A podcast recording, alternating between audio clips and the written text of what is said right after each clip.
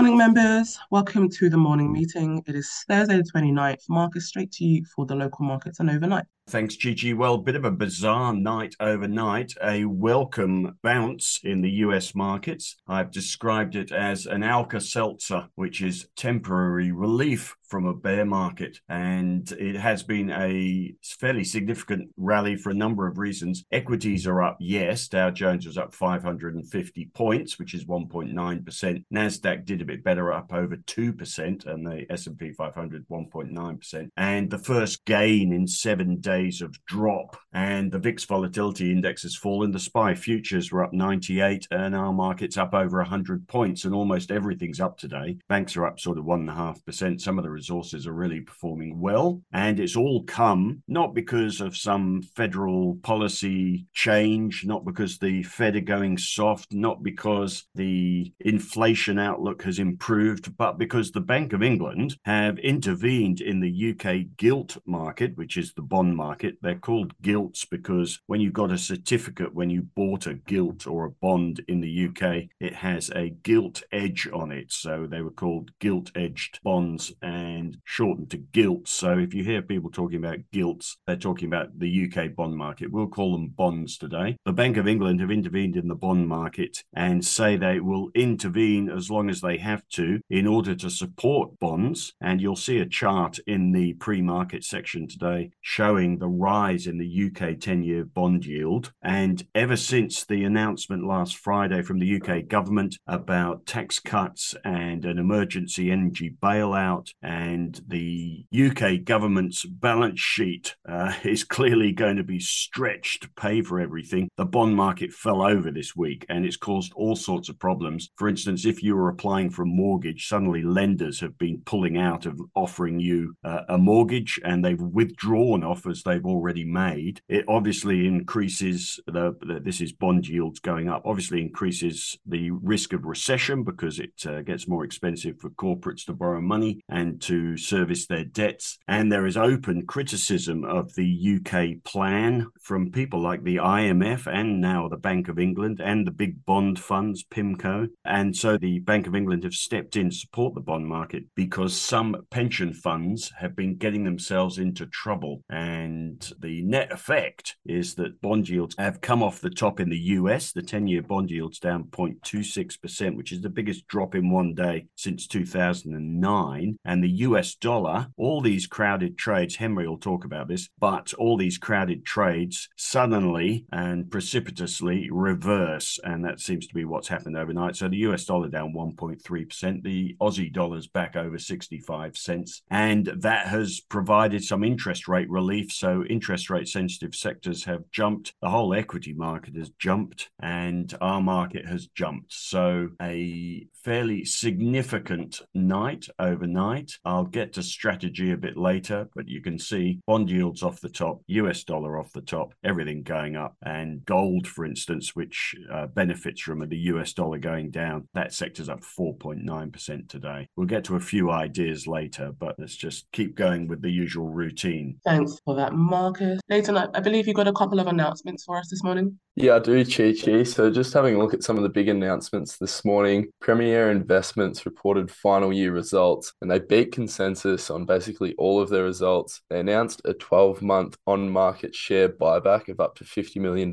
and they declared a final dividend of 54 cents per share plus a special dividend of 25 cents per share, both of which are fully franked. So I had a look at the numbers this morning. It's trading at a PE of around 13.4 times, which is expected to drop to 12 times over the next four years. And it has a gross yield of around 7%, and its payout ratio is sitting at 70%. So it passed all of the portfolio screens for the income portfolio, checked all of the boxes there for an income stock. So it looks like it could be a pretty good option going forward now, especially that it's just de risked after those results. And Premier Investments is currently trading up 9.2% this morning on those results. And the other big announcement this morning was IRESS, which downgraded guidance. They lowered full year net profit after tax to a range of 54 to 58 million, and that came down from 63 to 72. So a fairly significant downgrade there. And the stock is currently trading down 17.9% on that downgrade. That's all I've got this morning. Thank you, Chichi. Thanks for that, Leighton. Henry, anything a bit more exciting in Henry's take today? Thanks, Gigi. Just uh, this morning, talking in the newsletter in an article, I recently went to Silverstone and did the Porsche driving experience. And one of the things you do is doing launch control, where you put your foot on the brake hard and you put your foot to the floor on the accelerator. And then when the launch control says it's activated, you take your foot straight off the brake and you launch. And it is quite an experience. I have to say, the noise is quite uh, extraordinary. Much like what is going on at the moment in the UK, as Marcus alluded to, with the Bank of England uh, taking their foot well and truly off the brake uh, last night, and uh, we did see markets launch. Uh, on the one hand, you had Liz Truss and her new chancellor trying to push the accelerator to the floor, and on the other hand, you had the Bank of England with their foot firmly on the brake. And last night we saw that roar as the markets and everything bounced back. It had got very overdone, I have to say. When you looked at the strength of the US dollar, things were getting a little bit out of control. And what happens in crowded trades, as we saw with the oil price when it was 130 and everyone was long, the problem is when some cracks appear, who is left to buy it? And as a result, it does fall quite hard. And it did fall quite hard back down to 80, 85 bucks before it started to rally. So that's something that's been occurring with the US dollar. Everybody was long to the gunnels, and you have to question who is going to take it even higher, uh, apart from the hedge funds. There was even a story going around that I heard yesterday from one fund manager that in the UK, Liz Truss had gone around to some of the hedge funds and the fund managers and sort of run the policies that she was going to put in place past them. And they said, Oh, Liz, that's fantastic. We love that policy. Of course, they would. They were going to get some tax breaks and then promptly went and shorted the pound and then uh, obviously cleaned up when there was that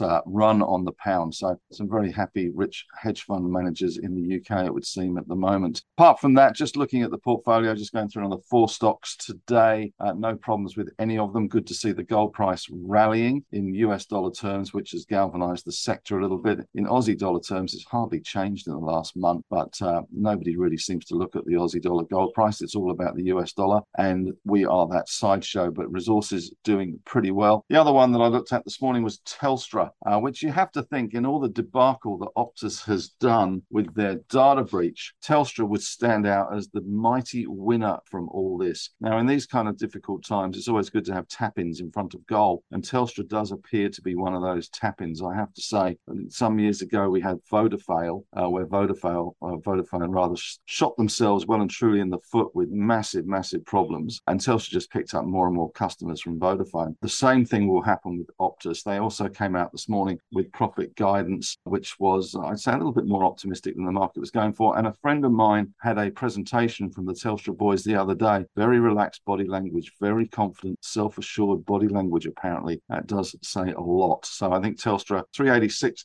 currently, I think they've got four bucks written all over them. Easy tap in there from inside the six yard box for those that appreciate the soccer terminology. And that's about it, really. Thanks, Henry. Marcus, let's have your strategy and ideas. Uh, yes. Well, strategy today is it's interesting. It's hard not to respect the fact that the market is having a bounce from, as Henry points out, very overcrowded positions in bonds and the US dollar. So, out of respect for that, considering the two ETFs in our ideas portfolio are geared to the Nasdaq and the S&P 500, I am closing out those two ideas in the ideas portfolio. So those two ETFs selling on the open today, as the strategy section told you before the market opened today. So selling SNAS and BBUS. And I provided a whole load of ideas today for anyone who wants to be bullish. And the obvious things to buy today would involve things like gold sector and some of the most oversold stocks. I produced a list in the ideas section of the most oversold stocks in the top 200 at the moment. And the top of the list at the moment is Macquarie. And then there are a host of others as well. Uh, I wouldn't necessarily just stick to a list of oversold stocks. There are plenty of stocks that will rally in a rally. And this is a technical screen, not a fundamental screen. If you have fundamental favorites, then you could look to buy them. But you need to be a bit of a bull. And I'm not after those bounces overnight. If you look at the reasons, which is this Bank of England intervention, it is not the stuff of a pivot point for the whole market. It's the sort of stuff that could have been interpreted really very negatively to have the Bank of England suddenly alert you to the fact that some pension funds were getting themselves into derivatives problems and could have gone out backwards. As I say, it's like the doctor turning up and delivering medicine to a patient that you didn't know was was ill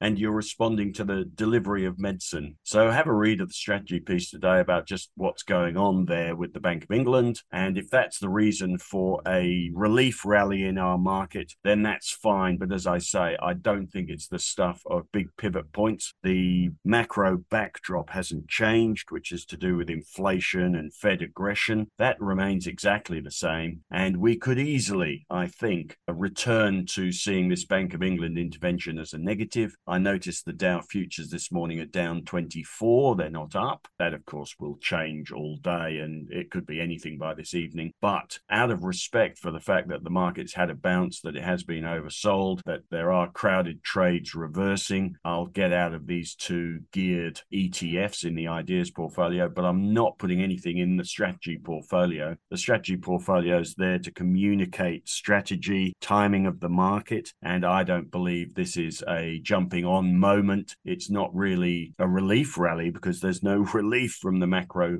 drivers that have driven the market down, and they could return at any point. So you really want to see this develop for a while and not react on the first day. But so strategy portfolio is still in cash. The ideas portfolio is now empty, so not betting on further falls in the market. Notably, by the way, there's a good chart in the strategy piece. The S&P 500 bounced right on support at the June low, so mm, that level becomes more technically significant after that. But not prepared to get bullish. But for those of you who are more bullish, and for those traders with a hair trigger, there's plenty of things to buy. The most obvious things are in the sectors, probably gold and stock market stocks. And I've put lists of those in the strategy piece today. And there are oversold stocks. The other obvious sector is REITs. They have been absolutely pummeled in this recent bond market rout. Some of the big ones like Goodman Group are down 9% in a week. So is Scentre Group. Unibail Rodamco is down 16% in a week. So they are oversold, and there's an opportunity perhaps to pick up REITs if you think uh, this is somewhere near the bottom. And I've also listed the obvious ETFs. There are ETFs geared to the markets going up in the US, which is LNAS, GGUS, and GEAR. Uh, have a look in the strategy piece. They're all listed in there. They're Australian market ETFs, gold ETFs, technology sector ETFs. If this is the peak of interest rate fear, then some of those interest rate sensitive sectors like technology are going to rally. But personal opinion for the moment is one day does not make a pivot point, and I would like to see this develop. And I'm not sure it's going to develop terribly positively. Uh, one day's relief rally, it is temporary relief from a bear market, but I think the macro backdrop needs to change for it to be sustainable. And the macro backdrop, if anything, has deteriorated. Other things today, Stuart has his technical section in today. I'm not sure how relevant it is if to look at the current trends if we're all about to change trends suddenly, but he looks at all the individual sectors and which ones have been performing, which haven't, with a few charts in there. We also have the long term portfolio write up in the newsletter today. No changes there. The portfolio underperformed a tad in the last week, but steady as she goes. Got to say, glad we have a couple of lithium stocks in there. Pilbara Minerals up 75%, Mineral Resources up 35%, even Fortescue's up 55%. Mind you, we've held it for a long time, but going okay. And that's about it from me.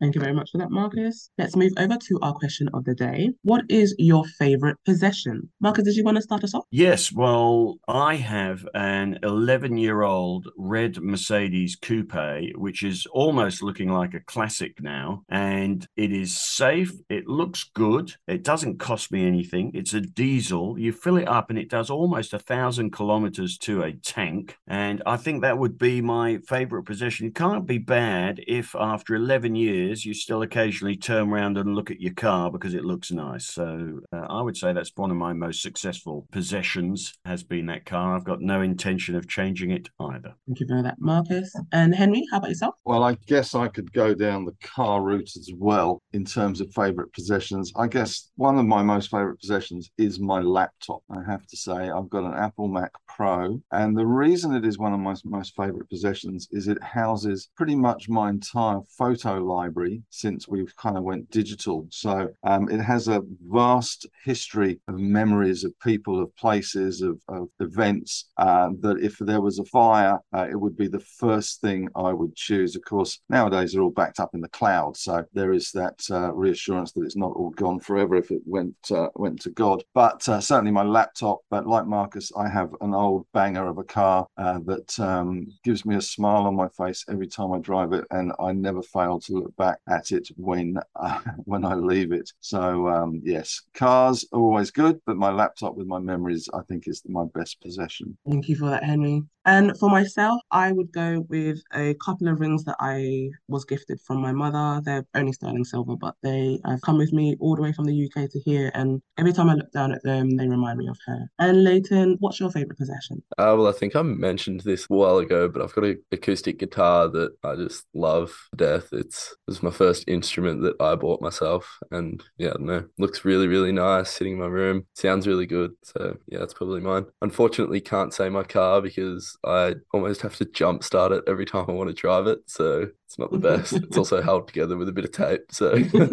well, between Marcus's car, Henry's collection on his laptop, and your guitar, we could go on the road. Really, we're gonna get this band sorted out. Well, happy investing, investors, and we'll see you back tomorrow. Thank you. Thank you.